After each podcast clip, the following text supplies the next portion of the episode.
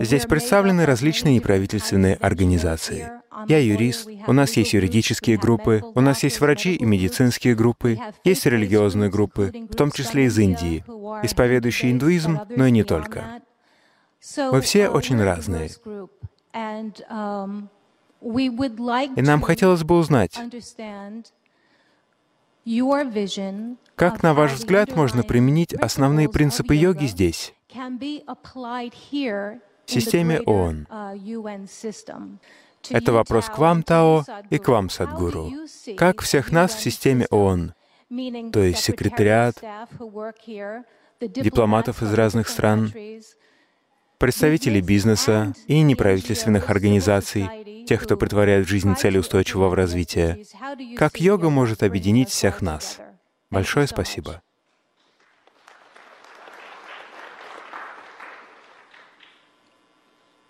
Все мы сделаны из одного и того же, но посмотрите, насколько разными мы стали. Это произошло просто потому, что нас не обучили тому, как обращаться вот с этим. Говоря, как обращаться, я подразумеваю определенную технологию. Если рассматривать это как механизм, то это самая сложная технология на планете.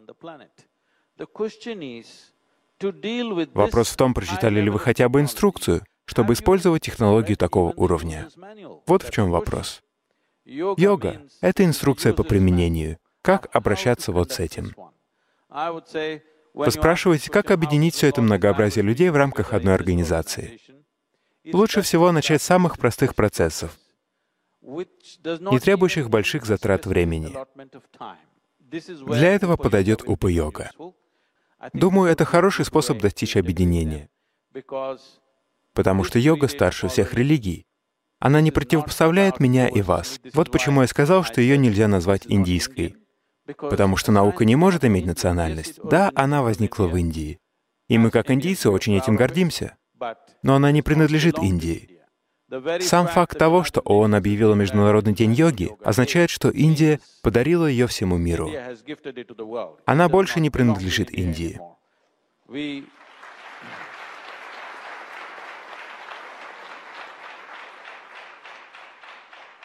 Нам не нужно обладать ею, отождествлять себя с ней.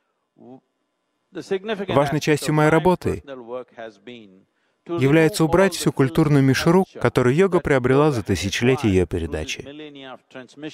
Постепенно вокруг любой деятельности, существующей в той или иной культуре, возникают различные культурные наслоения. Поэтому необходимо очистить йогу от всей культурной мишуры и представить ее как науку, технологию для достижения благополучия.